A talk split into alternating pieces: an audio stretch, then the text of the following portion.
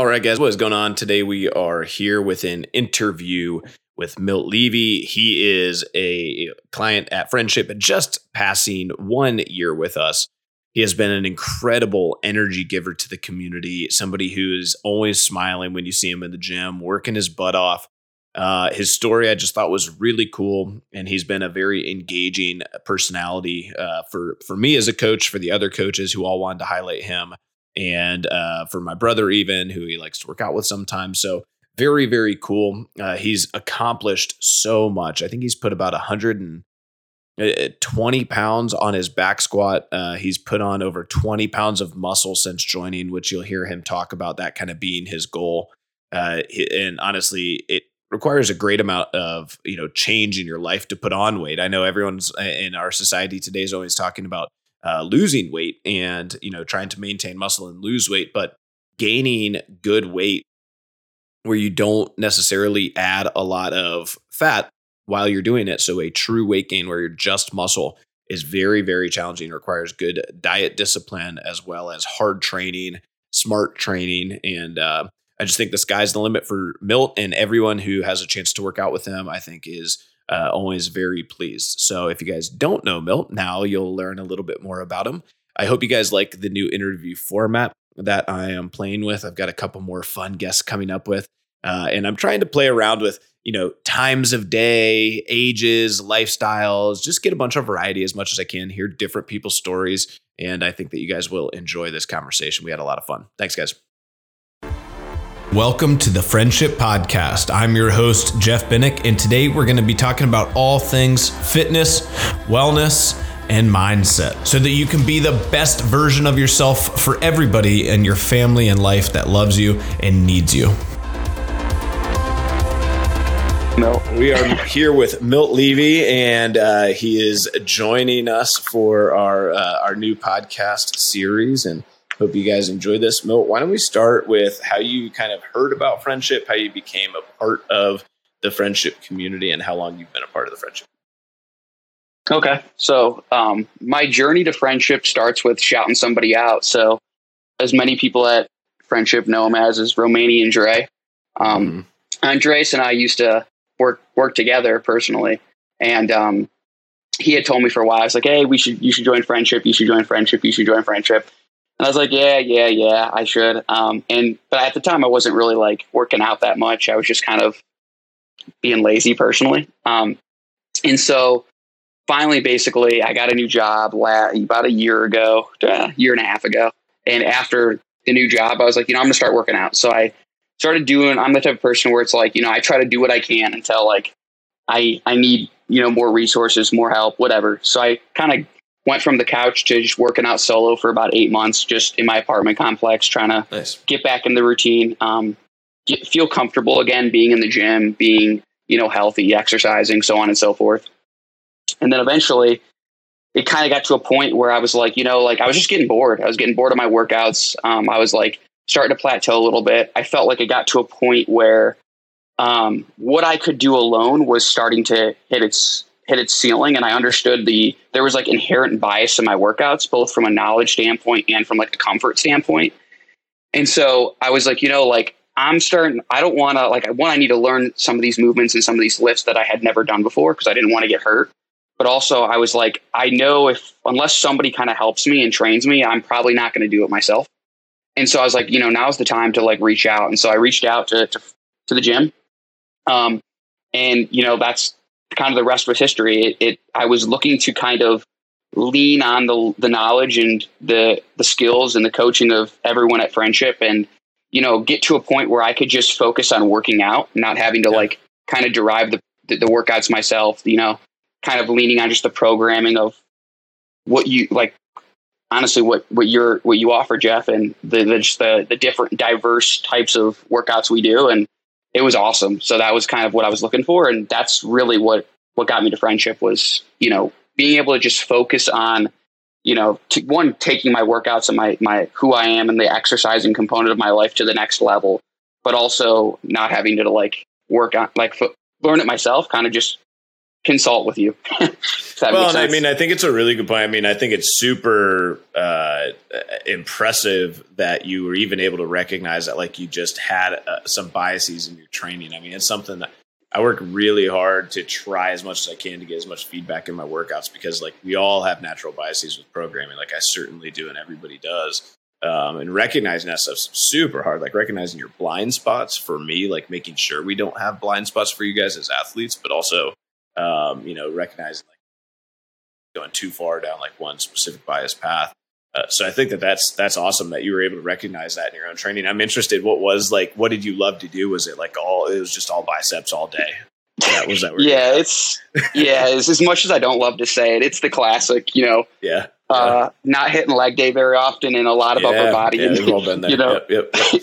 yeah. you know, it's, just, hey, you know, you got to go through that though. I think what's funny, you know, when right when I was like really starting to train, I was right around like your age, like 24, 25. And, um, and I was doing that stuff and I just, I never like looked like body wise what I was striving for, what I wanted. And I, and I was working my ass. I probably was like working out harder than I do now and getting yeah. just like no results. And my missing component was doing the legs really in reality, like doing the big compound stuff. So doing the squats, right. doing the lunges, doing the deads um, and that increases your your just total muscle mass, and it, makes sense now. Um, but at the time, it's really hard. You're like, I, I don't understand. Like, I am doing yeah, all of absolutely. these, all of this ab work and bicep work, and like, I just don't look any better. I don't understand. I don't get it. So, um, and then yeah, it gets cool. to a point where it's like you start to become like drastically unproportional, and like so your upper body like plateaus, and then your lower body's just scrawny, and then you're like, yeah. all right, what's going on here?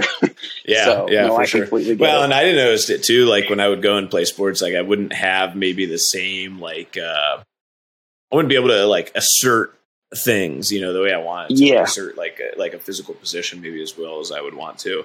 Um, and at the time I was doing some like fighting sports and it just none, nothing I was doing was carrying over to that at all. I was still just getting manhandled by the people I was training with. So, so Romanian Dre, I think is notorious for being, uh, one of the most, uh, maybe aggressive, uh, pursuers of getting friendship people in. And I see you guys now. I love when I get the opportunity to see you two kind of, uh, interact in the facility. So you do you guys not work together anymore? And now like the gym is your connection to each other? Yeah, that's when Romanian Dre and I pretty much catch up on life is at the gym. yeah. Yeah. We don't work together anymore. Yeah, it's really cool. I mean, like that's that's the kind of stuff for me that that I love seeing just because I feel like you guys have a good relationship and a good rapport. Um, and you know, he he is such like a just an aspirational figure for me, but also just around the facility generally. I mean, somebody who is so high on life, positive, uh, it loves to connect people, and I think that's a big part of why he really encourages people to join the gym. Is he knows it's like, yeah, listen, you're going to get a great workout, it's a great workout, but you're gonna you're gonna meet all these awesome people, and that's going right. to be the thing that that's really cool. So um, that's a that's an awesome connection uh, to have for sure. Um, and I thought you guys were connected. I thought this all started from like a soccer thing. Am I wrong on that? Are you not a soccer player? So it's kind of an interesting thing. I'm a soccer player, so okay. it was kind of soccer. So to make a long story short, he I used to work somewhere where he did as well, but he left shortly after I joined. Mm-hmm. And then there was a collection of people that worked with me that also knew Dre. And so like we met up to watch soccer at like a brewery once. Oh, okay. And that's where I met Andreas. And then okay. basically from that point on, then we ended up working together elsewhere. Gotcha. And then it okay. was like we kind of became friends and then started working together. And then when we worked together is when he told me about friendship because he would show up to work with like massive things of yogurt. He was eating out of the yogurt thing. I was like, Andres, what are you doing? He's like, yeah. you know, I got to get that. I got to get my protein. hey, so, he's in training. He's in training yeah. all day. Um, exactly. I love that. I love that. Yeah. Um, now, who's your team? When you guys, I feel like if you're going to somewhere to watch soccer, do you have? Are you like a Premier League guy? Yeah, I like the Premier League. Um, it's weird because like since I grew up playing the game, I don't have like a like an emotional affiliation to a team, but so I just like watching every game pretty much. But I would say like the team that's you know it's people are gonna roll their eyes when I say this, but the team that's always kind of stuck out to me was Liverpool, just because the way they play. I feel like yeah. they truly play as a team. Um, they have they have some stars, but it's a lot of just like the ball moves like crazy. Um, yeah they attack you from different ways, different angles, and I just like the way they play. So Liverpool's kind of the team that I would say I cheer for. and Yeah. that time's a racist team too. So him and I can relate on that level Nice. as well. So, Nice. Yeah, that's Yeah. good. I love that. That's awesome. Now, I I think we we maybe covered it a little bit, you know, just in terms of like getting some variety, some coaching and stuff in your training. But did you have anything like really specific that like you were, you knew that you wanted to work on and develop when you joined Friendship? Yeah, so this is an interesting question because I remember when I joined, I had really vague goals. Um, and so some of the first one was like, you know, coming from like, you know, the software engineering background of like in that, that industry, it's very heavily based on learning. And so one of the big things I wanted to do, I, I see it in who I am is like, I wanted to just learn those compound lifts and like the fundamentals of like weightlifting that I had never done before. And so like that was like just a, a personal goal, not so much from like a like a body comp perspective, but more just like a understanding how to to lift in like a safe manner and like understanding those compound um, movements. So that was kind of one of the first ones that stuck out. Um, another one that I remember at the time was I naturally wanted to just put on some weight, some healthy weight. Um, I was a little scrawny. I, I'd always played soccer. You know, I never really, I mean, I'd been working out prior for like eight months, but like it wasn't anything drastic. And so I wanted to put on some, some weight and just like, you know, some, build some strength and power. Um, so that was, that was another one. And then last but not least, I would say was just getting comfortable with, you know, the regiment and just like, you know, the CrossFit space and stuff was new to me. So like getting comfortable with that and like the whole, so the idea of like working out in a social manner and like, because like there are a lot of benefits to working out socially, but if you're not used to it, it's going to take some adjustments. So Right. that was that was one of them too. It's just like getting acclimated and feeling comfortable in that in that space. Yeah, I think it's it's unique in that way for a lot of different Mm-hmm. people, even even athletes, even like you. you I mean, you you know, you've played around a team in a team sport and coaching, but it's unique because you sort of have your own individual practice, more similar to like learning how to play the piano in a group setting, right? Where Yeah, um, it's like you have your own practice of of being newer, maybe to the lifts, and having to, to drink in the coaching and learn everything, all while doing that in front of a group, in front of people as well. So um, it, it definitely can be you know a leap or a challenge for people. Um, but like you said, I think over time, what you start to realize is, um, you know, nobody's actually paying much attention to me or my practice, right? Um, they Right. really are just as here as a benefit. Like if you can learn to look at the people more as a benefit, um, as opposed to the possible negatives, which really aren't there. Uh, I Yeah. think that's always that, and that just takes a little bit of time. So, um, shout out to scrawny guys. Um, how what what when what weight did you graduate high school at? Do you know? Ooh, I probably graduated high school probably like 155, 160. Yeah, And then I remember my first InBody um, last just about a year ago. I, my first Yeah. InBody, I was at weighing in about 179. And now I've got I'm it somewhere. I've got. I, I went to uh, have this saved on my desktop, but Yeah. um, now I've got to. Uh, now I've got to pull them up because they're pretty damn Yeah. good. yeah. Um, and yeah. Now we I think I'm talking about right. you one day on the coaches chat. Yeah. So I think now I'm about 200. So it's been a it's been a journey, but sorry, I was trying to see. Oh, there it is. Hold on, ah, I found it. There it was. Hold on. Uh, okay, okay, okay. There we go. All right. Uh, yeah, one. Uh, I, I I don't think it's as far left as it can go, but I've got you at like 178 on your 1st Mm. one. Yep. And now Okay. your uh, last one I have in August. Have you done one since then? um, I think I did one a couple weeks ago. Okay, so probably new. Did you get over 200? I think I might have been. I think I was like 199.8 or Okay, something. I was gonna say because the most recent one I have is one ninety eight point five. Yeah, so let's run through this real quick. All right, so yeah, you were February or no, sorry, yeah, January of January of no, wait, what was I say? December, sorry, of twenty one, and then February of twenty two were like your first two. So Mhm. you went from one seventy nine with eighty eight pounds of muscle mass to one ninety eight with ninety seven pounds of muscle mass your body fat percentage has basically stayed the same Mhm. the whole time. It's just super impressive. I mean, that's really, really impressive in terms of like just growth and development within within a year. And Yeah. the cool part is, you know, at you know, where you're at now, especially like specifically for your age, for that trajectory, like you're really still just getting started. I think that's the exciting part for us as coaches in and and watching you and watching your growth and development is like, I mean, you've still got a runway ahead of you. If you want to keep gaining, if you want to be a, a 220 guy, like that certainly can be something you can be um, and then watching where that takes your weights and stuff. Like where you're like, do you know have a rough idea like where your squats and stuff are at now? Yeah, so my squat, I, I'm well. If we're doing like one rep, my squats about three. I think the, the last squat cycle I finished at three fifteen. Yeah. Um, I deadlifted my my PR for deadlifted. That was this was a couple months ago. It was like it's like three forty. Yeah. Um, so just I mean, it's like we said earlier. A year ago, I wasn't doing. I was saying Any lower that you're body. still under your first year, which is really, really impressive. Yeah, Uh, and then um, I'm just trying to think. Benches. I think I'm at like 230. Um, so th- those are the first three that come to mind. Um, Yeah. But yeah, just the the goal for the first year was yeah, we just to put on some weight and try to get stronger and just build kind of that frame rather than Yeah. just being kind of bone. Yeah. And I feel a lot better, so I'm happy about that. Yeah, that's awesome. Yeah, I mean, I think I, you know, I was I was similar when I started. I probably was like 165 maybe when I started, and then I had to jump to 205, doing just some like real basic, like mostly just like push ups and some beginner weightlifting stuff. And I cut back down to like a 172, 173. That's like my first ever like uh like like picture of like a workout type type picture that I have in the garage. And then I got deep into like powerlifting stuff uh for a while, right when I was kind of coming out of the army.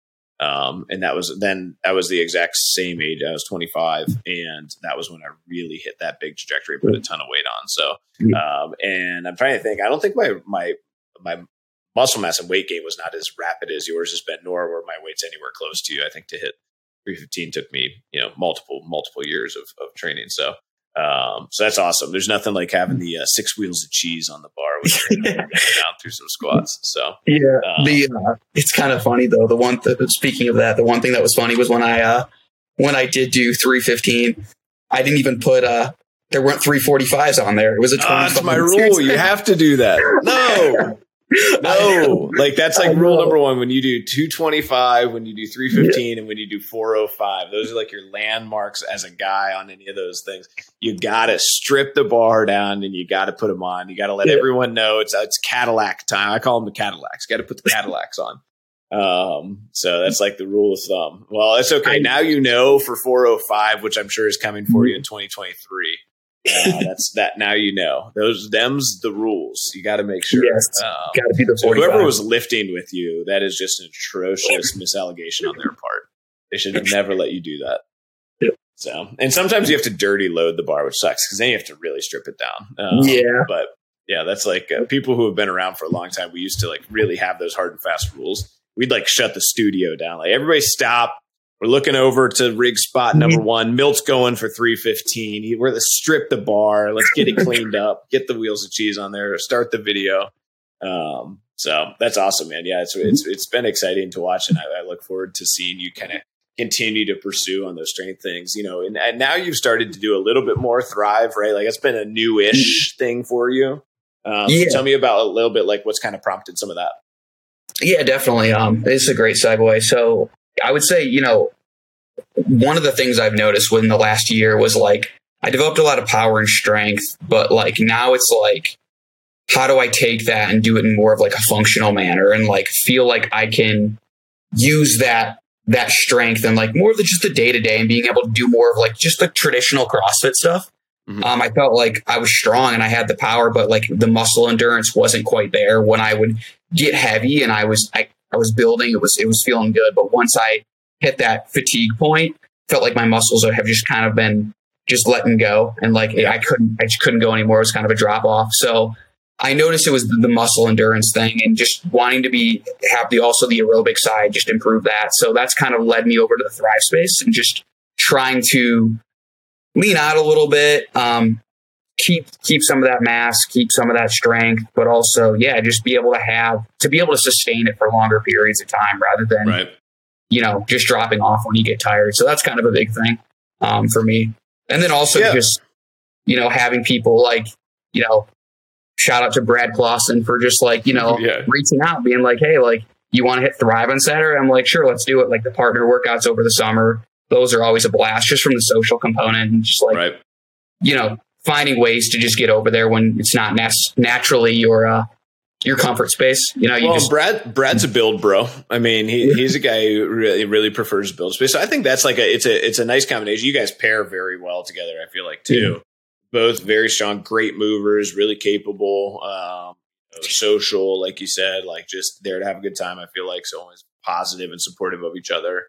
So I think that's a huge component when you do start coming over. And that, that's the nice part with build is I think do think build's easier to build relationships because you have the downtime between lifts and some of that stuff too. Um, yeah. So I think that that's you know a big key to success when you do start coming over. Sometimes to thrive is like that's an easy way to, to come over. Is hey, we're just going to do the partner workouts together. I know there's like another couple people in the gym who do that. It's like we'll do build most days, but if there's a partner workout, we can come over and meet each other. Like we'll do that um, just to sure. check in on our cardio. And it's not wrong. Like a lot of people don't talk about it inside of the CrossFit space, but um, it is you know, pretty, or at least it was for a long time, really, really true to still stick to a bodybuilding split in terms of body mass and body fat percentage. So, like, you would actually have people do CrossFit stuff and they would actually go through bulks and then cuts and bulks and cuts. So, they'd have times where they just did weightlifting, they increased the calories a little bit, they focused on prioritizing muscle mass, they didn't do a lot of cardio. And then, you know, then they would switch gears, like as the opener, as a, a season approached they would switch gears, clean up the eating a little bit, start doing a little bit more conditioning, and maybe go from like a 16. I think your last one was like 14% or 15%, go down to like 11 or 12, and then get back on the bulking cycle, right? So you might go from 198 to like 194, 199 to 193 and you cut some fat and then but you maintain your muscle and then you bulk again you just kind of stay on that phase a little bit um, that's a pretty good way to take it to it it's nice because it gives you some goals within the goals and you can kind of uh, have some stuff to shoot for from like the diet nutrition. It changes up your training too so it doesn't get stale. Definitely and I, I think one of the things that I, it's funny you say that because i think one of the things i noticed too was like when in build i was able to get used to kind of lifting pretty heavy and then like when you go over to the crossfit space some of the the workout a lot of the workouts are prescribed weights. You can just go and like it feels naturally a little lighter because you're used to just lifting heavier and you just kind of can move it and then like the aerobic side, maybe that's like that's not my strength. I can, mm. you know, put a little emphasis on that and like focus on that and not get as tired from just like moving some of the weight stuff. So, um, yeah. no, I've it's it's interesting. It's it's strategy. It's there's the strengths and weaknesses that come out, and it's like it's how can you um, how can you optimize you know the well oiled machine or at least what you think and find a way to like perform is what I like. Yeah. So yeah, and you know, every day. I mean, I think sometimes my my favorite ones, and even after you know 15 years of doing it, are the ones where you just look at it and you're just like, man, that did not look that bad on paper. Like I, right. I did not think that that was going to railroad me as bad as it did. every now and again, sometimes you just get taken to the tool shed. You know, it's the oh, great, yeah. the great uh, humbler. You know, that's, that's one of the things I do love about thriving. Um, you know, some of the crosses. So you obviously I can do that and build. Like if you did the low lunge uh, ISO hold into split squat day this week, like humbling. Um, oh yeah, but it doesn't hit the same as like a real simple like echo bike and sled day or something. So yeah, um, I um I remember one of the build days. Yeah, when the programming we did sleds followed by like I think tempo back squats. And I saw, I saw, I was walking out to the sleds and I saw Eric and Eric looks at me. He goes, Milt, I want there to be like four or five 45s in that sled. And I was like, all right. And I, th- I was with like two other people. I can't remember at the time. And I remember I thought Eric meant like starting. So we started there and it was like down and back for, for, uh, we had to do it four times and then it was like jumping, um, kettlebell, like squats yeah, or something in between. And I remember I, I, I couldn't even like walk back to the squat rack after, and it was like so brutal. And that was one of the humbling, like one of those humbling build days where you're just like, you know, you're in a dark place, you got to get through it, but you don't forget what it was like. That was so. my coaching feedback. I get all these text messages from the coaches. They're like, "Hey, can you stop programming like stuff we have to do after you put build class on sleds?" Because like pretty much everyone was coming back today just like worthless, like absolutely zero motivation to like get back under the squat bar and do back squats. Yeah. Uh, that was my feedback that whole day. That's the only reason I remember that day. I don't know if I've programmed sleds before, like a legit compound like lift, uh, since that day because it wrecked so many people. Yeah, it was like I, I was I was I remember after the sleds, I was like literally on my back, just like how am I going to walk over to the rig to squat? Like I, I don't yeah. really know, and it just it wiped me. It wiped yeah. the whole class, and but I mean it was I, it was a good workout. yeah, it's my favorite thing to say when I take build is. uh what is this thrive class when i get real like real yeah. out of breath it's like this is yeah. bullshit program this shit i'm yeah. breathing super hard this sucks um, exactly. so yeah sometimes it happens you know it's not a bad um, well tell me like what else have you you know changed like it, in terms of like supporting that? Obviously with the success that you've had um, on like InBody scan and strength development stuff i assume that you eat pretty well. Like tell me a little bit about has that changed since you've joined friendship or is that something you just naturally have been doing? Yeah so that was uh, it's funny you say that because that was kind of one of the other selling points that i really liked about friendship was just getting the the whole the whole shebang with like the nutrition component with Coach Andy, and then obviously the pro- programming as well. Um, you you know it's funny because in the beginning of like you know everyone goes through that period in their life where they're like starting to work out, they're starting to exercise, and they think like all of their success is based off that hour they're in the gym or hour working yeah. out, but it's like it's so many more other things other than that. And majority of it is just you know diet, sleep, recovery, all those other things, and so um, since since I joined friendship, it, it opened my eyes to just the whole idea of like it being a lifestyle or life lifestyle rather than it being um, solely just like working out and lifting weights and like exercising. So that for sure, my life has definitely changed. I eat a lot better now. Um, I pay attention to what I eat.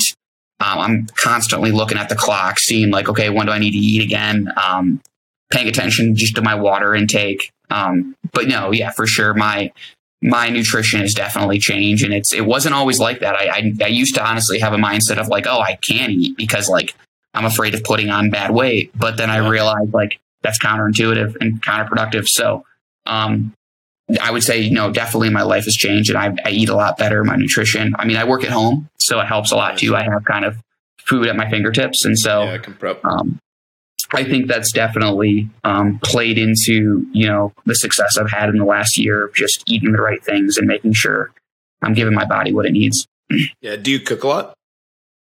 Um, I wish I cooked more. Um, I cook. I'd probably say of the like f- weekdays, I probably eat cook like three to four days a week, and then I usually get like you know Chipotle one day because I can just like go to town on a big bowl. We can shout out Chipotle all day. we can try to get them. We want to try to get them to sponsor this podcast. Is what we need to do. Yeah, shout out to Chipotle. yeah, exactly. but no, so I, uh, I, I'll, I'll shout out on that. Like usually like a th- Wednesday or Thursday when I'm like coming home from the gym because I work out at night. So I'm like, you know, I just don't want to cook tonight or whatever I made in bulk from Sunday ran out on Wednesday. So I'm like, all right, I'll yeah. swing through Chipotle and get that on Thursday. So, and then Fridays, it's like it depends on because I'm going. Usually, I do like the Saturday morning thrive. So um, that's Friday nights are like, okay, what can I eat to fuel that and also recover from the Friday night workout? So um, yeah, that's kind of there's strategy to that as well. But no, to answer your original question, yeah, my my diet's definitely gotten better. Um, it could use some improving, but yeah, yeah, and I mean it's you know the, the that stuff ebbs and flows. I mean even um, you know as you as you kind of join your journey, like the first year is kind of one of those like figuring out what works for you, what you like, what you mm-hmm. don't like, you know, and what's been going well, and then you know I think the big thing then is just like, hey, where can I where can I find some like one percent improvements? Like what what are some small little things I could just develop? This could be a little better. I could add a little this um, you know, and that for me was like when I was uh, when I was single before I started dating Maria. It was I was big on. I used to just like take a turkey packet, like the one of those big like one pound turkey packets, and literally like flip it over and just like pour like a half bottle of hot sauce on it, like every night. Um, and so, um, and so That's for me great. at that time, it was all about putting on size, right? So it was like I was yeah. just trying to everything was just protein centric. Um, and you know, then as I as I started to mature, you, you start looking at that, and you're just like, okay, like I, I put on my size now, but like I'm obviously pretty like bad on carbs, right? And so like then I started to do a whole dive, deep dive into research and how I can add carbs, and then that meal has over time transitioned to like now we do like a sweet potatoes and beef or sweet potatoes and turkey kind of mixture um, like minimal minimal sauce. Uh, we put like put some onions in it You can put some different stuff like some avocado i used to put a lot of avocado in there um, and like slowly over time that's just slowly added some things maria's yeah. got a taste profile that's different so that adds in um, but I, I mean that was like when i was first like cooking. yeah. just legitimately take the take the turkey thing, turn it over, plop it down in the pan, and then just like let the one whole half of it cook, and then flip it over the other. it was, it's like gross thinking about it now. It's so it that's great, but I loved it. Oh, and then I would put like a half pound of cheese on it too, uh, just like shredded cheese with the hot sauce. So um, yeah, well, you're you're way ahead of that. So that's that's that's, that's great. Um, I love it. So tell me a little bit. We shouted out Brad Clausen, right? We shouted out yeah. uh, Andreas. Tell me a little bit more just about like, um, you know, I think we've all got, you know, people in the gym who have been integral to just, you know, our, our training, making us, even if it's just like saying hello, making us feel comfortable. Um, you know, what do you feel like, uh, you know, from like a community perspective has been impactful for you? No, definitely. I think um, from a community perspective, that was one of the biggest things that looking like it's funny you when we were talking about Romanian Dre earlier about how it's just like the social component and the, the community is to me it's it's even it can you could argue it's it's large it has a larger impact than like some of the working out parts because it's just like it's a something that so many people strive for in life just to meet friends meet people meet people like learn about other people's backgrounds that like like for me, I, I, work remote, so it's really hard. So like honestly, the friendship community has filled a massive void in my life that existed because I, you know, I'm I used to be at home, working home, then leave my apartment, work out my apartment, come back, eat, and that was my life. Yeah. Um, and so now it's kind of it's this way. It's it allows for me to one log off work because I have to get to a workout at there's a certain time regimen, and also I can get there, see familiar faces, meet people. Um, you know, help lead people, help understand other people's journeys, where they're trying to go, push them, they push me. And just that social component has been awesome. So that was, that's, you know, I, I go to the 645 workouts, sometimes 530. And so like, there's also kind of a camaraderie to that because it's like we're the last group of the day. Um, yeah. We're all like, it's a late night. Most people are like, you know, it's a long day of work. We can relate in that level. Um, we're Sometimes some people are stressed. Some people are there just so they can sleep at night. Some yeah. people are there because, you know, they missed the morning workout and they couldn't get there. And it's just, it's a, there's a camaraderie component to that. So I just, I think it's awesome. And it reminds me growing up playing athletics and having like a team and being with, you know, people you know and you're on the same journey with and like trying to strive for your, your common goals is like kind of what I can relate to with being in the gym. It's just like, we're all there. You know, there's some, we all have common ground to some degree because like we're willing to like be uncomfortable and get used to that and like wanting to improve, having that growth mindset. Um, and so that's that common, that common core of what across all the people in the gym is what, is what makes it fun to me of just like, you know, we're all yeah, different, but similar well, and I think too, like you said, it's funny the you know the 515 uh, AM crew is always like super consistent, and you know obviously they have their it's impressive in their own way because they're waking up at you know 4:30 to get to the gym. Some people even earlier than that because we have a couple of people at that class that drive like 40 minutes to get to the gym. That's um, impressive. But I think a lot of them would be like, man, I think the 645 is more impressive. It's like how you have a I, if after my work day, like 645, like I am on the couch. Like there's no way that I'm getting up. So it's funny, you know, the one that sticks out to me, um, you know, I try as much as I can to be like in or around the facility or have Maria around the facility so that we keep our hands in as many, you know, uh, class times and just I, I, like to feel the vibe of the facility. I like to be be around as many people as I can. Um, 645 is the one that's really tough for me a lot of times.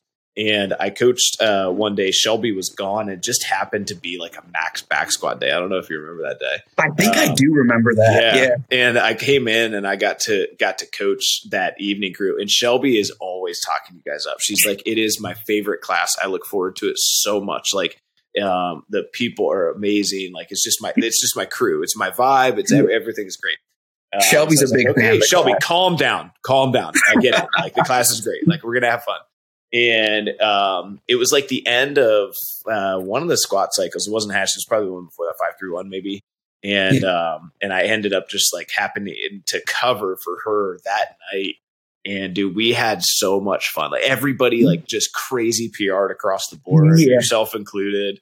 Um, and it was like I, I, literally texted Shelby afterwards. I was like, "That's maybe one of the, the most fun I've had coaching a class in quite a long time." So, mm. Uh, so I totally feel that for sure. That's a really fun people. Yeah, it's um, there's there's definitely yeah, there's an energy to it, and it's like part of it too is it's like it's crazy because it's like we kind of close down the gym, so everyone's like wrapping up, we're closing it down, bringing the fans in, hitting the lights, and all heading home together, and it's just like. Yeah it's it's just an interesting. There's a camaraderie component that's really fun. So well, it's I'm crazy in the winter too. I mean, it's like dark, dark. Oh, like, yeah. I mean, it is nighttime when you leave and you're closing up the gym. And in the wintertime, like I don't think people have a. Uh, sometimes people don't have a huge appreciation for what that's like. It, it's a it's a weird feeling sometimes. Um, oh, in yeah. the summer, I think it's a beautiful time to work out. It's awesome. You get that sunset, and it's such a great time to be there um, especially if you kind of have the facility or the build space a little bit to yourself on like a Friday night. Um, right. But sometimes in winter, man, I feel like it's it's tough. It takes mental fortitude. It's very challenging to be there. Like you're a lot of times you're driving in probably when it's dark. Um, yeah, and that's that's a it's a whole different component to it. Oh yeah, it's funny you say that because it's like you notice it because it's like you know it's kind of on repeat. You know, you leave the house at the same time, you're driving to the gym at the same time, and so like in the summer, you're getting out and it's it's not even the sun's not even setting yet. And then today it's like or yesterday you drive in and it's like it's dusk and it's getting bar- the sun's barely out and you're yeah. just pulling up to the gym and then you leave and it's it's pitch dark and it's just yeah. there's a different component to it, but it's you know you the the energy is the same and I that's one thing I do appreciate is like you know people I, I can tell that the people really look forward to showing up and we have fun together so so it matters. Yeah, for sure. Um, so now we've kind of been doing it for you know a decent amount of time. Like you said, one of your big goals is learning, learning about the compound lifts, learning about everything. Yeah. Um, you know, what do you feel like now? Like, what are your what are your favorite things to work on? You know, what are you what are your what's the stuff that you really like look forward to the most that you enjoy? Yeah, so I mean, obviously, yeah, like you said, the, the compound lifts are what I really enjoy because they're just effective, they're efficient, and your your weaknesses show. And that's a that's a good thing. Some people don't think it's a good thing but i think it's a good thing. It's it's it's i like when it's clear what you need to work on because it's like there you go. Like that's the next thing to de- tackle. You know for for me for example i think back to like um like hang cleans. I have a i have an issue with hitting that pocket. And so i lack you know power cleans. I can kind of dodge it a little bit because i just you know push through my legs and like you know, I can kind of get by. Hang cleans is harder. You know, I'm not hitting that pocket and I feel it and I, I plateau. And so like that kind of stuff is what I, I enjoy. Um, along with that, I like, and this is more of a style of working out, but I'm a big fan of when you, you bring in the competitive nature into the workout. So when we have days where it's like, all right, we're keeping count of who, who had the highest vert like mm-hmm. this, this day, who's, who was able to, um, you know, broad jump the farthest, who was able to row 100 meters the fastest, you know, that yeah. kind of stuff is is fun because not only are we all competing, but everyone gets behind each other when it's your, you know, you're starting to get to a point where it's like, all right, someone hit, someone's trying to jump over, you know, this PVC pipe and people are falling out because they, they're just, it's getting higher and higher. And then everyone's cheering yeah. each other on. And that's, those are the workouts that I enjoy is like the competitive ones. And that's why I, am looking forward to going to Thrive more is because I know that's a component too of just competing and but in a healthy way.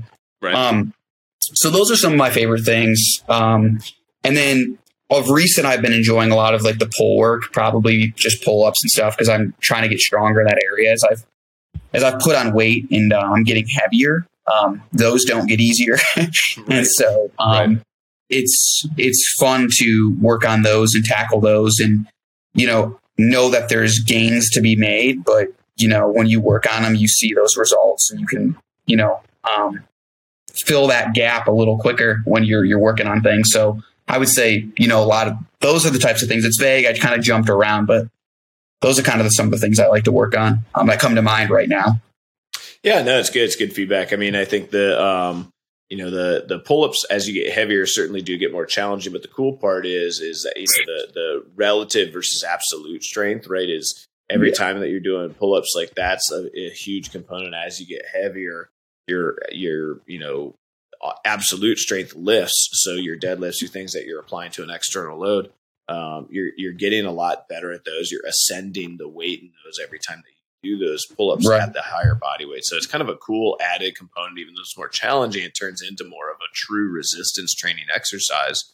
Um, you know, as opposed to if you stay in that kind of 160 zone and you yeah. just crank out a bunch of pull-ups, um, you know, you sort of get to a point where there's some diminishing returns there. But like with you, it's like every week or every month, you're getting a linear progression on the weight, just like you would for like a squat. Like we add 10 more pounds, add 15 more pounds this cycle you're doing that naturally to your own frame with every rep that you're doing for pull-ups. So you're naturally you know gaining absolute strength. So um, so yeah, it's kind of kind of fun. And I think the cool part about um, you know being being in that big Gnastics crew, which you're not quite there yet. I don't consider you big Gnastics until you're over six foot, and I need at least like two ten. Right, two oh five. You could have an argument, I would think, but what's the um, what is the big Gnastics? I'm not too familiar so big Gnastics, the goal of of true big Gnastics is to be above that. So above six foot or six one and above like two ten. I might need to like hone in on specifics here.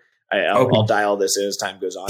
um, but have prettier or better looking, like cleaner gymnastics than like smaller people, right? And so like that's okay. the goal. And because you're so much bigger, and you like just take up more space and naturally people would think that you're gangly or more awkward or like you're not going to be able to look like clean and tight on things. Um, yeah. um, if you can really like have that virtuosity and movement then that's like that's what i consider to be big gnastics is like listen you shouldn't be have this beautiful handstand position. Like andy's got really great positions for a bigger dude on on the bars or like if you watch his handstand stuff um right so he's a great example of somebody where like when you watch him, it's like, okay, that's what I'm talking about because he's, you know, 220 and he's able to still do pull-ups like perfectly tight and beautiful like that. Like that's that shows virtuosity in that movement. That shows a lot of a lot of added strength. It's like takes strength to another level.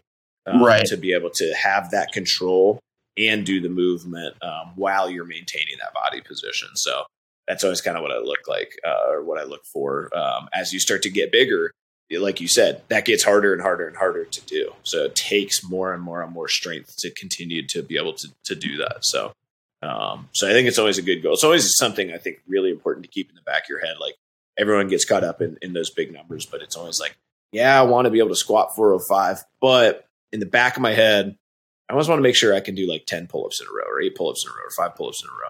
Um, and Definitely. just kind of you know, because otherwise you just kind of lose sight of of where you're at with your your relative strength. Um, so kind of two different things.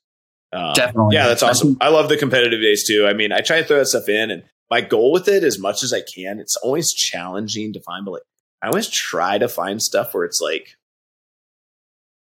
if you're good at this, you might not be good at that, right? Where if it's like a vertical a vertical day or something or a broad jump day, like maybe we'll try to have something a little bit different where it's like a ski erg or or you know a sandbag thing or something like that where maybe it's like it's not always like your thing. And so sometimes i think that stuff's challenging to find but i love it if i can do it because i want to have different people sometimes on those leaderboards. So that was like the field day we did recently where it's like that was what like comes to mind yeah. Yeah just try to get a couple different components. So it's like the med ball throw you get the ski erg you get the broad jumps. It should technically be different people may be better at each of those things. So no, that's yeah, that's that was a fun day. I remember that because it's like like you said, it was like it. If, if you're not great at one of them, you can definitely be great at another because it's like they just you cover so much ground in those three different routines, and it was um, yeah. it was a fun day. I know a lot of the people enjoyed it. Yeah, so good, good. Well, and I always appreciate. I mean, you always bring great energy on those days. It's fun to have people who look forward to that stuff. And like you said, that that root on, the cheering on, that look forward to other people yeah. doing well also.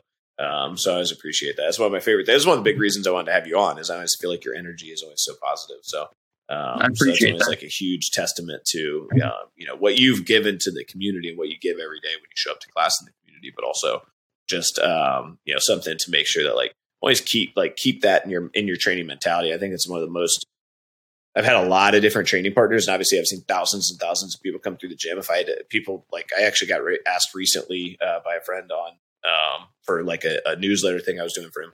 What like if you had to boil down success to one thing, and I was like, people who come in with a positive mindset when they train.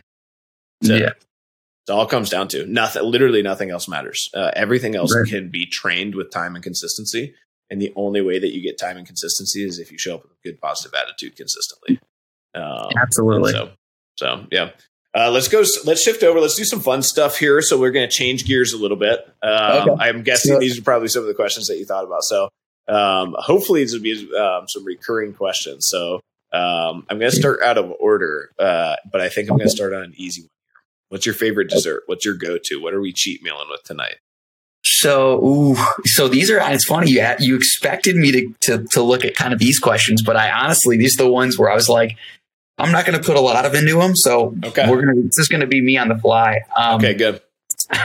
my favorite dessert. Um, so I would say, if anything, I'm more of a bakery guy, not like Okay. a a super like can like candy or sweets or anything like that. I like bakery. So if I was going to go for a dessert, something that sticks out to me is like maybe like a warm brownie with like some ice cream on top or something. Okay. Yep. That Yep. sounds good. Getting a little like that that hot and cold mixture. You know, the Yeah. um the the ice cream melts on top. You know, and That's then a George Binnick special. My dad loves that. That's like my dad's go-to. You get you get like a brownie or like a. My mom makes these like uh, they're almost like cast iron, like cookie chocolate chip cookies baked in let into like a cast iron uh, thing. Yeah. You, you just pop some ice cream right down on top of Yeah. that. That makes my dad's like he just goes into heaven, man. That's awesome. Shout out to George. That's a great. that's a Yeah, great right. I love it. What um do you do you have somewhere that like you like to go, like a bakery you like around here? Um, ooh, a bakery around here.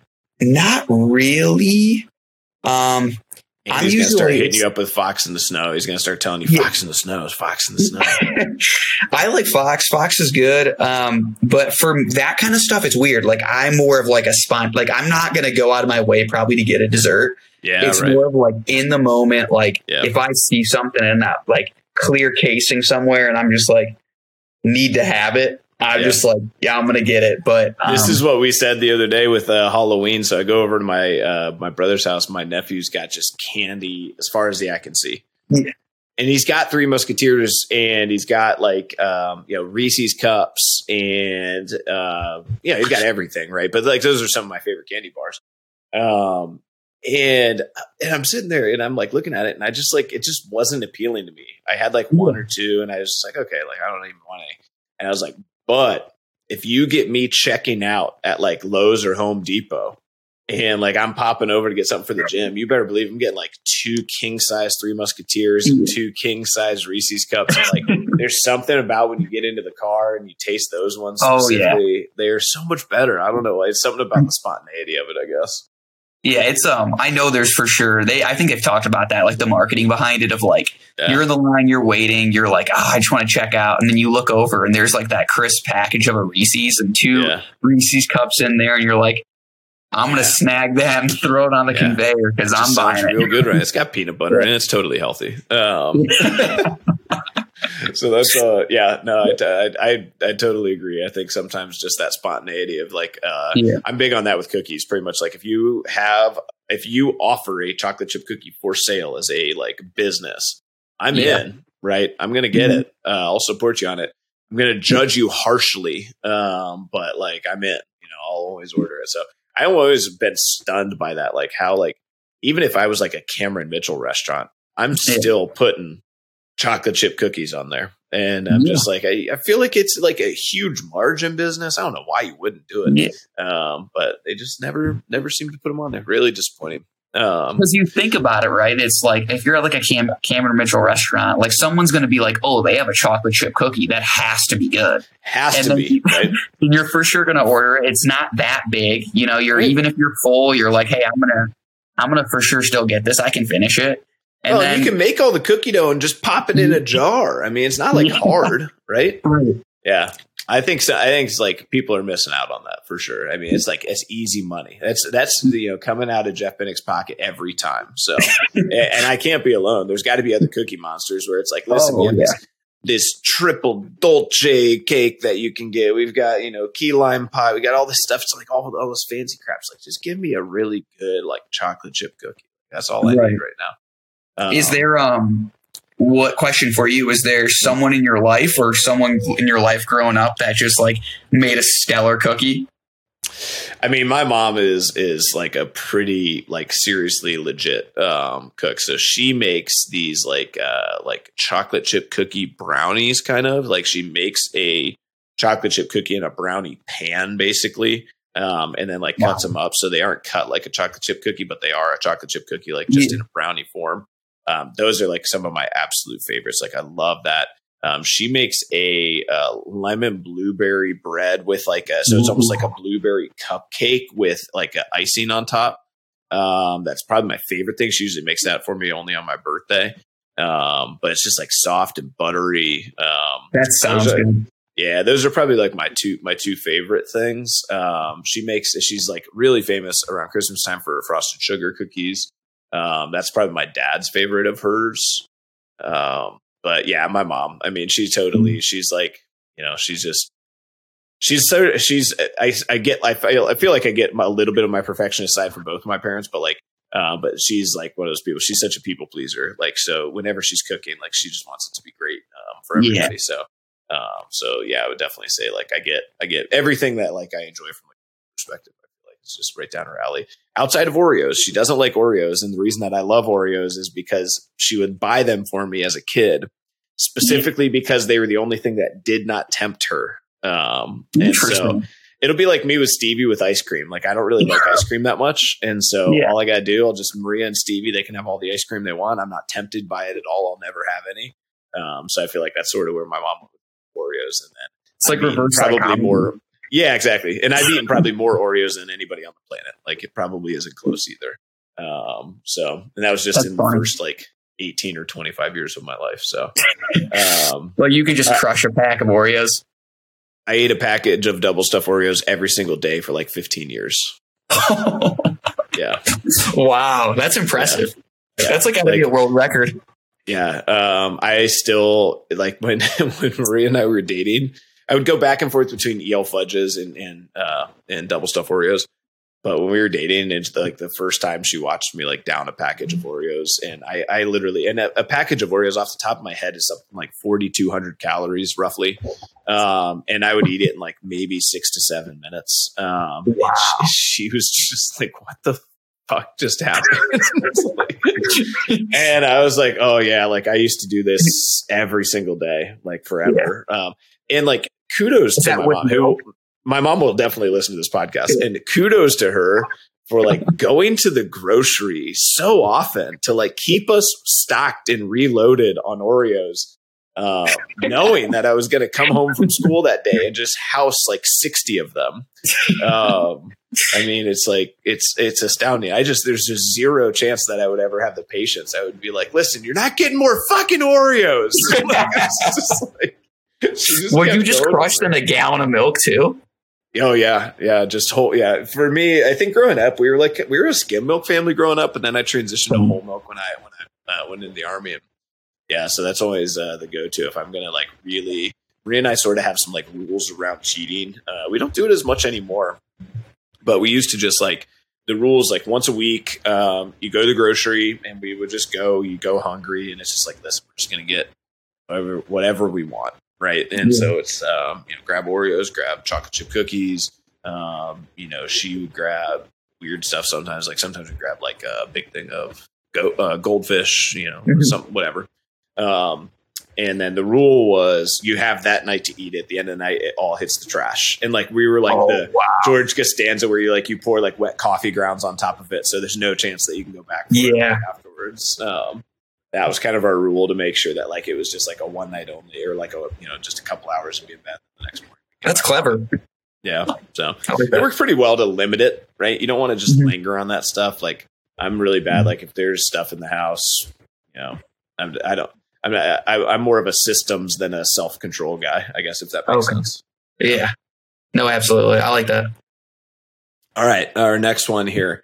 Um, one movie for the rest of your life. What are you choosing? Oh my. Uh, one. Thought this was a really good question. I had to really think about this for myself too. Yeah, this one's tough. Um, wow. Uh, I don't know why it comes to mind, and maybe this is just like this is why this is the answer. But I think of my my brain went to Step Brothers. Nice. Yeah, I feel like that's going to be a popular one. We have some people yeah. who really like love Step Brothers who listen to the yeah. podcast. So yeah, I haven't I haven't watched it in a long time, but that movie just sticks out and it's a classic. And I feel like every time I do watch it, I just like it's it's just still funny. So yeah, Step Brothers one that probably I'm going to go with. What about okay. you? Man, I don't know. So I thought about this a bunch. Um, I have a really hard time between like entertaining, funny, and like great movie. Mm-hmm. Um, mm-hmm. And so I guess I tried to go off of like what I watch on like TV every time it's on. Um, and I, yeah, I don't know. Like I'm, I'm stuck between like Rocky Four, okay, like Wedding Crashers, and like uh, just a pure entertainment movie like um, like The Rock or something like that. Like okay. I love the movie The Rock. Um, so I don't know, some somewhere along those lines. Interstellar, like I love Interstellar, but I don't yeah. think I would want to watch that for the. I don't know. Um, and then like I kind of think that way maybe a little bit about Rocky Four, um, but yeah, somewhere in that range. I got to think about that one more. I think it's tough. It's a tough. It's tough.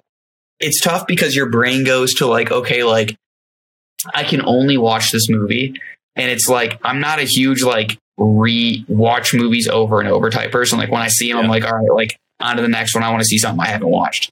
So like it's a tough question because you you kind of are going against your philosophies a little bit, at least personally. Yeah. So but I feel like when I was so when I was at the tomb, we had to shine. You know, we shine shoes. You work on your uniform for an absolutely yeah. asinine amount of time, right? Like it is, it is a freakish yeah. amount of time to develop that. And so the only real thing you can do, like I used to listen to a lot of, I would buy comedy CDs and I would listen to like old school, like George Carlin and Seinfeld and uh, Richard Pryor and all these people on CD. Um, but uh, the other thing I did was uh, at that time bootlegging movies was huge. Mm-hmm. Um, and in in the army, like you could get everything bootlegged. And so, I mean, it's it's like weird to say, but like I, you're really hard pressed to like find movies I haven't seen. Oh, um, oh, really? And so like it's it's kind of uh, it's almost like a weird thing. Like I, have seen a, a, freakishly large amount of movies. So like, and I try now as much as I can. Like if there's a movie that's like somewhat famous that I haven't seen, um, like we just I was saying the other day we watched The Adjustment Bureau. If I was like, you hadn't seen that, and it's like it freaks him out when I haven't seen a movie. um, so I feel like sometimes I'm sort of like in the opposite. Like I feel like I've seen so many movies that like I'm now I'm just back to rewatching the ones that I really like. Um, but Maria's that same way where she hasn't seen like literally anything. And one of my favorite things or things that I'm honestly looking forward to being a parent most for is like showing Stevie like some of my favorite movies yeah. for the very first time. Like, I just think that's such a cool experience. That is. Because so. like you can kind of relive those a little bit. Um yeah. because you're like I was gonna ask you, like, what, are there any are there a few movies that like you think back to like your time at the tomb and it's like those are the ones that like just stick out for like nostalgia yeah. for well wedding crashers for sure so wedding crashers okay. came out while i was at while i was stationed in washington dc and that movie's set in washington dc okay um, and so like that was um, i mean that was a movie like we saw i saw in theaters and then when it came out it was on like hbo or something whatever we had at the um at the tomb and so we like we just played it and watched it all the time. Um, and so that's like kind of a nostalgic movie for me, like for that time. And right. it's a very like idyllic, like um, Washington D.C. in the beginning of spring is gorgeous. Like it's such a beautiful place, and oh, yeah. there's a lot of like live energy. So it's a fun place to be, fun city to be in. And that movie, I feel like captures it pretty well. Um, captures the energy of of that pretty well. Um, and then I heard people disparaging the movie the other day, which I was like, oh man, I don't think I've ever heard a critique of Wedding Crashers before um, they were like, yeah, the first half of that movie is great. The second half sucks. And I was like, whoa. whoa. And now I feel like I've got to go back and watch it again because I'm like, maybe I'm missing something. I mean, I get what they're saying when it gets like all serious. Um, but I don't know. You can just fast forward through that part. so no, that's a tough question. I'm gonna. I'll work to answer this. I'm gonna ask. I'm gonna ask everybody who comes on these questions. So yeah. um, as I hone in on it more, that could be a recurring theme. Um, all right, favorite vacation destination, and then um, where do you want to go that you've never been? Okay, so favorite vacation destination that I've been would probably have to be Maui. Um, nice. I nice. went to in between jobs. I went to I went to Maui on a trip, and it was it was actually it was kind of funny. It was in the middle of the pandemic, so it was like nobody was really there. Um, and we went, and it was like probably a small window of like opportunity of like when you could go, and it felt like Hawaii would have been what Hawaii really is. Just like yeah. not many people there, very mellow, relaxed, just a true like beach experience. And then it's obviously just gorgeous. Weather's incredible. Um, yeah. So yeah, that's Maui's probably my favorite destination vacation wise that I've ever been to. And then where do I want to go? Ooh, um, this is an interesting one because I feel like there's so many, but right now I'm going to start. I'll just focus on like from a domestic perspective because I don't really know like globally. There's just there's so many spots that come to mind, but um, domestically, I still want to. I one area of the U.S. I haven't been is the Pacific Northwest. Yeah. Um, so I want to go out to like Seattle, um, Oregon, Washington, even north northwestern Canada. Yeah, I know it's yeah. not yeah, Vancouver. Yeah. yeah. But like that, that whole area is just somewhere I've never been because I, I, love being outdoors and like the nature component of it is just awesome. So yeah, that's somewhere that comes to mind of where I want to go next. That's more of like a realistic trip in the yeah. in the short term. I'm, I'm pretty sure like one of the best trips, and I'm sure that you could find like information on this um, is you can uh, fly to like Vancouver and rent a car and then do like a, a, drive basically right along the Pacific and the cliffs. And like they have places that you can stop. Um, and you just make your way down to like um, Oregon and just go all the way down through.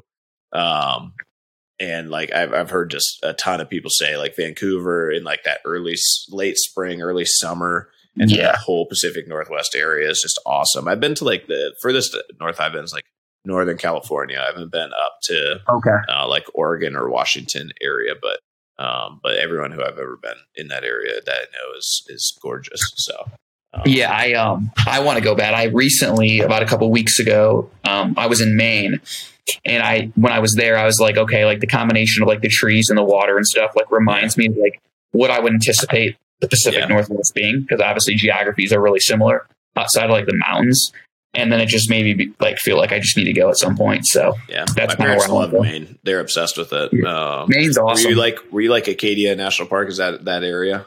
Yeah, I was in Acadia. Um, nice. That was where I spent a few days, and then we also spent some a few buddies of mine, um, and I spent some time in uh, Portland. So that's nice. like a small little. It's like the big city up there, but it's pretty small and it's just mellow, and we had a blast. But Maine's incredible. Yeah, that's awesome. That's awesome. What are your Love favorite it. spots, and where do you want to go? Um, favorite spots probably beachy. I loved Aruba. Um, we went okay. um years ago now. I don't even remember. COVID stuff kind of messed that up. I feel like it was yeah. right before COVID.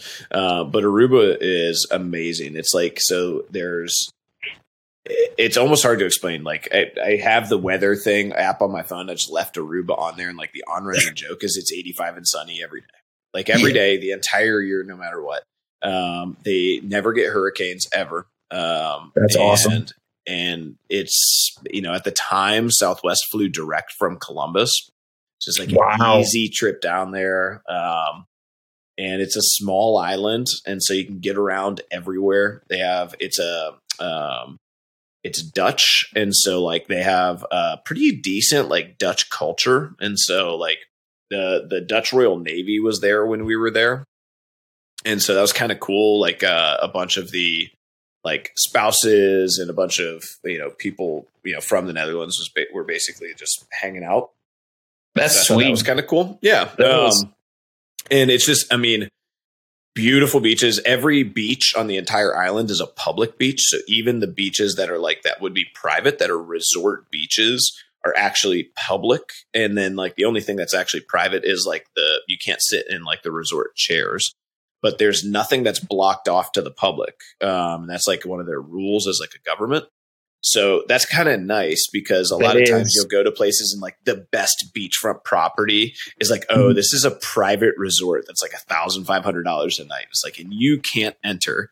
Uh, right. So I like the fact that like it's and because of that, it's a little bit more like communal and um, but so it's just a cool island, man. Um, fun stuff to do and uh, there's a couple like crazy caves, and the whole west side of the island's like a desert. Um, so yeah, it was, it was, cool. I like that. Um, we were trying to go again this year. I was trying to bring my whole family down, and then the flights now are just a total train wreck. And so like yeah. we we had its flight schedule that was direct, and then they changed it, and then all of a sudden it's three layovers, twelve hour travel day. I was like, listen, we're gonna have like a seven month old. I'm not doing that. So yeah, that's brutal. Um, so we ended up canceling that. Um, so I liked Aruba a lot. Um, in terms of places I want to go, I also like Seaside, Florida. Seaside, Florida is like one of my absolute top favorite places of vacation destinations to recommend to people. Um, places to go. I'd love to go to New Zealand.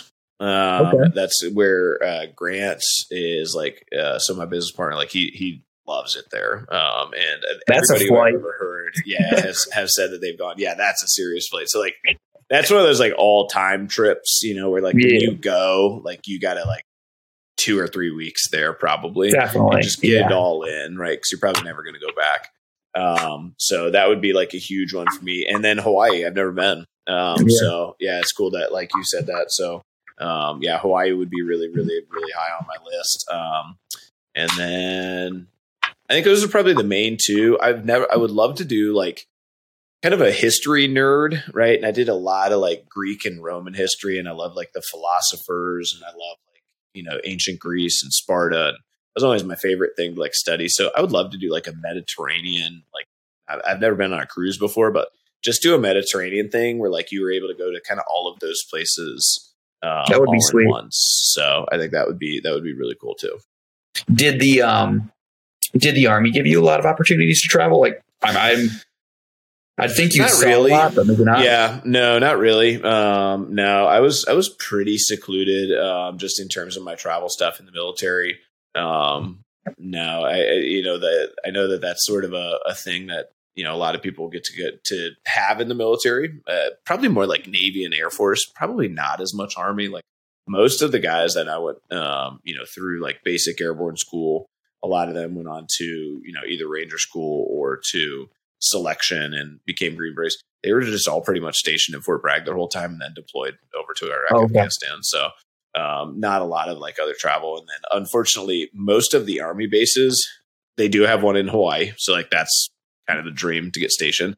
Yeah. For the most part, like they're not in the sexiest areas of the country, right? So it's like you're going to like you know Kansas or like you know like Fort Hood, Texas. Like they're just they're just like not advantageously stationed where you know like the navy i think's got a huge one in like san diego and they've yeah. got ones in hawaii and they've got like they've got some more exotic places that you can get stationed.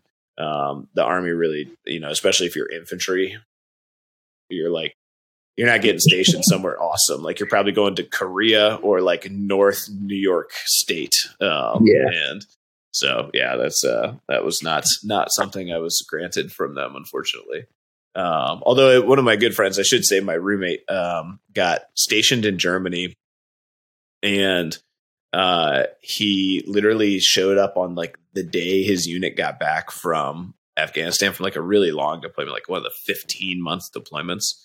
Okay.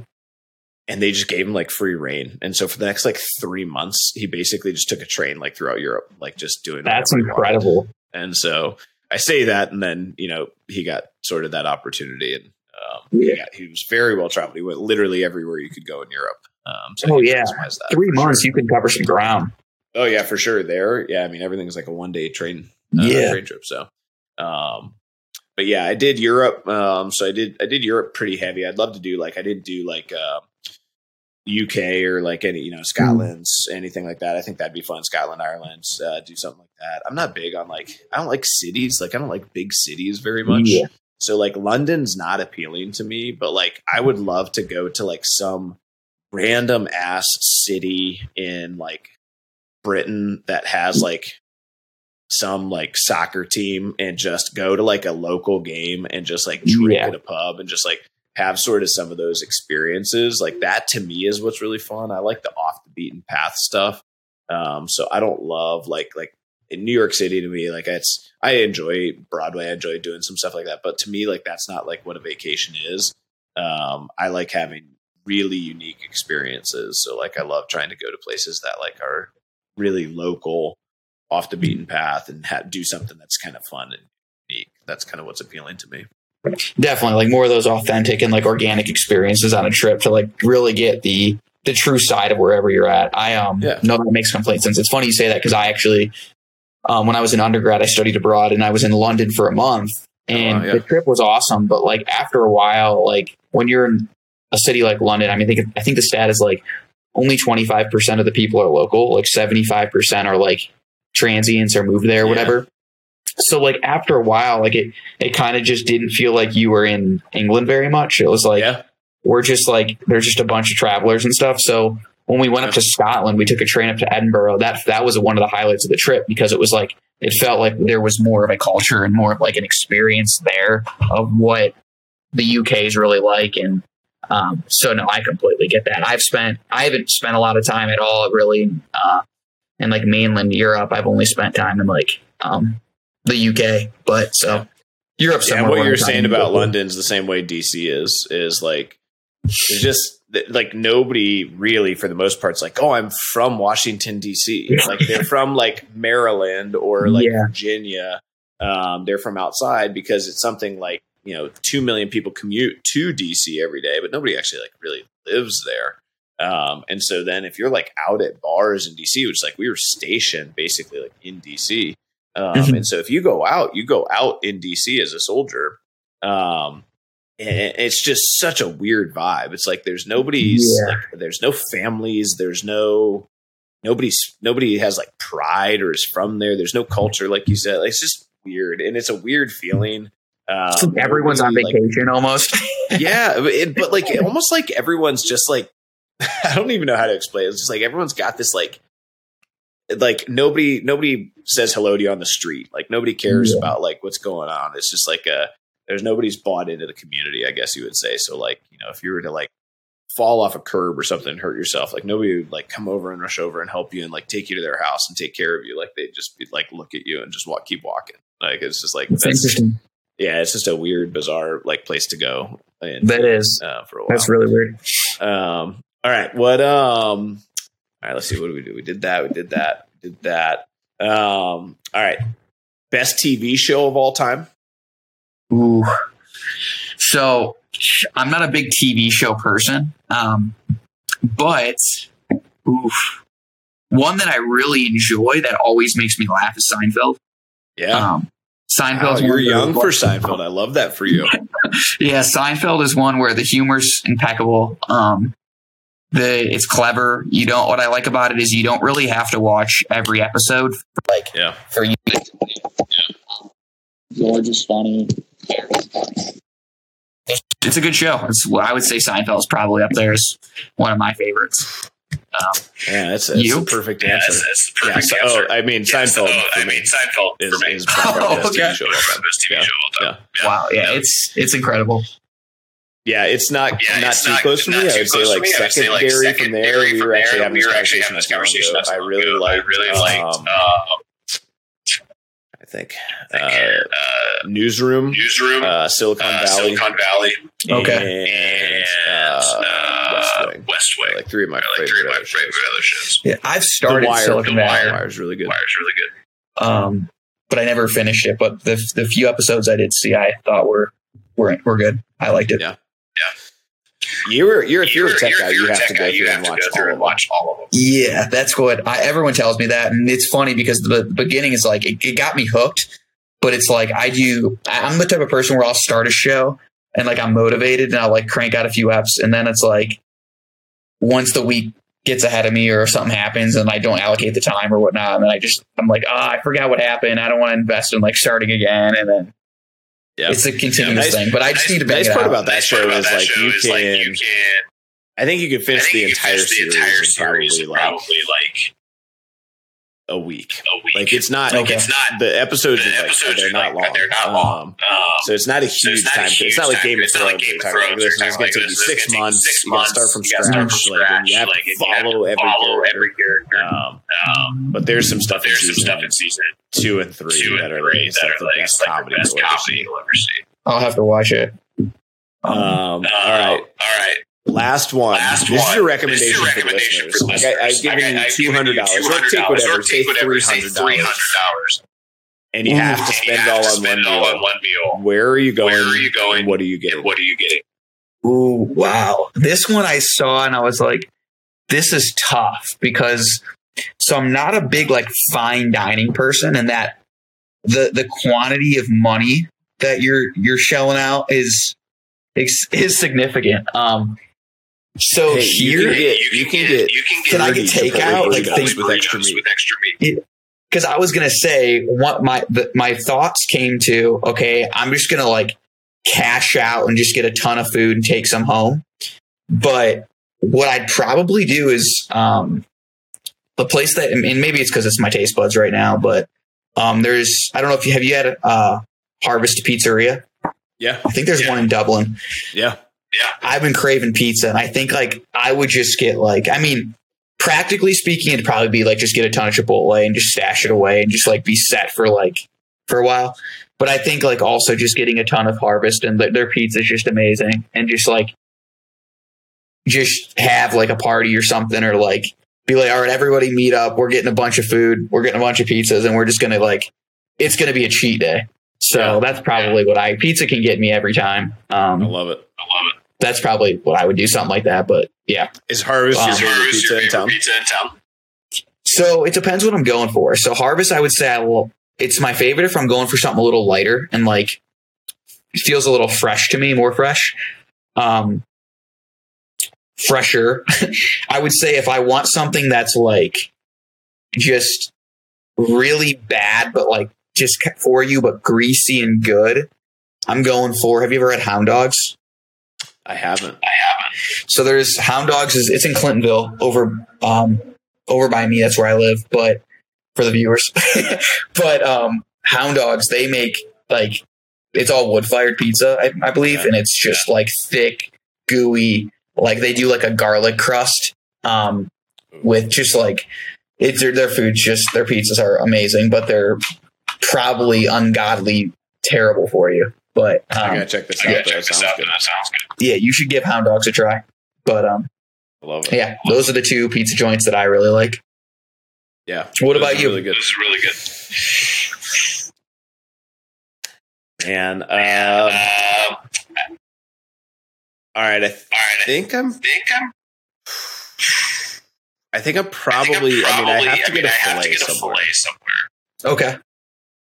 So, So, um, um, my favorite my steakhouse, favorite like I like the steakhouse, original like, I like the Hyde original Park in Hyde Henderson. Park in Henderson. It's got like, uh, It's got like it's got kind of uh, a it's cool kind of a vibe cool to it. vibe It's like to kind it. of It's old like school kind of school classic. classic. Um, Uh, they have like they have like live music live with music like, with, uh, like, you'll get like uh, some you'll older get, like, people there like people there, dancing. like, They've dancing. doing it since They've like been doing it since, like, seventies. the kind of 70s. It's kinda cool. cool. Um, Okay. so I like that So I like restaurant. that restaurant. I guess if I could, I guess if I could could go anywhere, go anywhere. um, Um, there's a place. There's, a place- steakhouse there's a in Tampa in Tampa called called Bern's, Bern's. And, And my dad like made dad, the like, point made to the bring point me to there bring one me time. there one uh, bring our uh, family bring there our one time family when there we one were in time when Tampa. we were in Tampa. and And it's like a, it's it's, like a- one of the it's coolest one of the coolest experiences, like experiences, dining like dining experiences that you can experiences have. that you can have. They're a They're a steakhouse. steakhouse. Uh, Mhm. people like Uh, people fly like there fly to there close to major close business major deals. business So deals. So it's Really? the largest, largest private, private winery I think in the world. the world. And it's, sort of it's sort of undescribable if you haven't been there, but like they there, but, like, have their they have own their dessert own room? dessert room that after you're that done after eating, you're done they take you out of the restaurant. of the you go restaurant, you go upstairs to this upstairs private dessert private room, and they have these private sound booths that you can sit in, and then they serve you dessert there. dessert there. Uh, so it's just Uh, a really a really one of a kind of experience to dine in. Um, Um, and that was, I think, probably like the, coolest coolest place. I like, I like atmosphere. Like, I like Yeah. steaks for the most part. Like most good like most good steakhouses are going to make a are fillet gonna pretty much the same. Like they're all pretty same. Like, they're all good. Um, yeah. So then for me, so like, for the, me intangible like, the, intangible is like, can you have kind of a cool vibe? vibe? I love live I love music. music. I love, I love authenticity. authenticity. You know that kind you know, of stuff. Kind of um, stuff. yeah. So. Do you? That place sounds fascinating. I'm, I have to ask, how did your dad find it? I think through I think some, business, some dealing. business like, dealing. I think he was like, a part of closing, some business deal or something, deal down, or something down in Tampa. And, oh, okay. And, and, you know, and, he had been uh, taken there, and, was like, was like, it was like a bucket list thing, for him to bring us there. That's cool because it sounds like one of those things where it's like if you know, you know kind of thing, but like yeah, you're never just gonna stumble across that. like yeah, someone's right. gonna show you. And the funniest the part funniest is when you pull, up, on the outside, like it looks like, like, like a shithole. Like it does it's, it's, it's, not there's no like pomp and circumstance around it. It's just like plain white stucco building. There's nothing cool about it. That's and that's even better. They've got this. They've got this. They take you on a wine tour. They take you on a full tour of the kitchen. So this will blow so your mind. Blow this your is mind. the crazy, this part, the crazy part, about this. Everybody, Everybody who, works who, works at this restaurant, at this restaurant has to, has live, to on live and work, and on, the the farm that supplies, that supplies all of the food, to the restaurant, for two years, before, they're before they're eligible to work there. Really? So the so waiters, the who, waiters work there who work there make like two hundred like grand a year, and they work there, for, like, there for like forty-five years. Yeah, I was gonna say it sounds like that the the average tenure would be long because like yeah. you're putting in that investment of living on a farm for two years well, it's like a whole well, scheme like a whole after scheme that. After then you have to go and you have to work in every individual like station in the kitchen, and then you have to work. And so like they take you through this like system. Um, um, and so like when you're there, when you sit down to eat, they sit down, they ask you for like a drink or and then you get up right away, and they take you on the full tour of the entire facility. So they take you down through the wine tour. You see this gigantic wine cellar. You see these bottles of wine that are like fifty thousand dollars.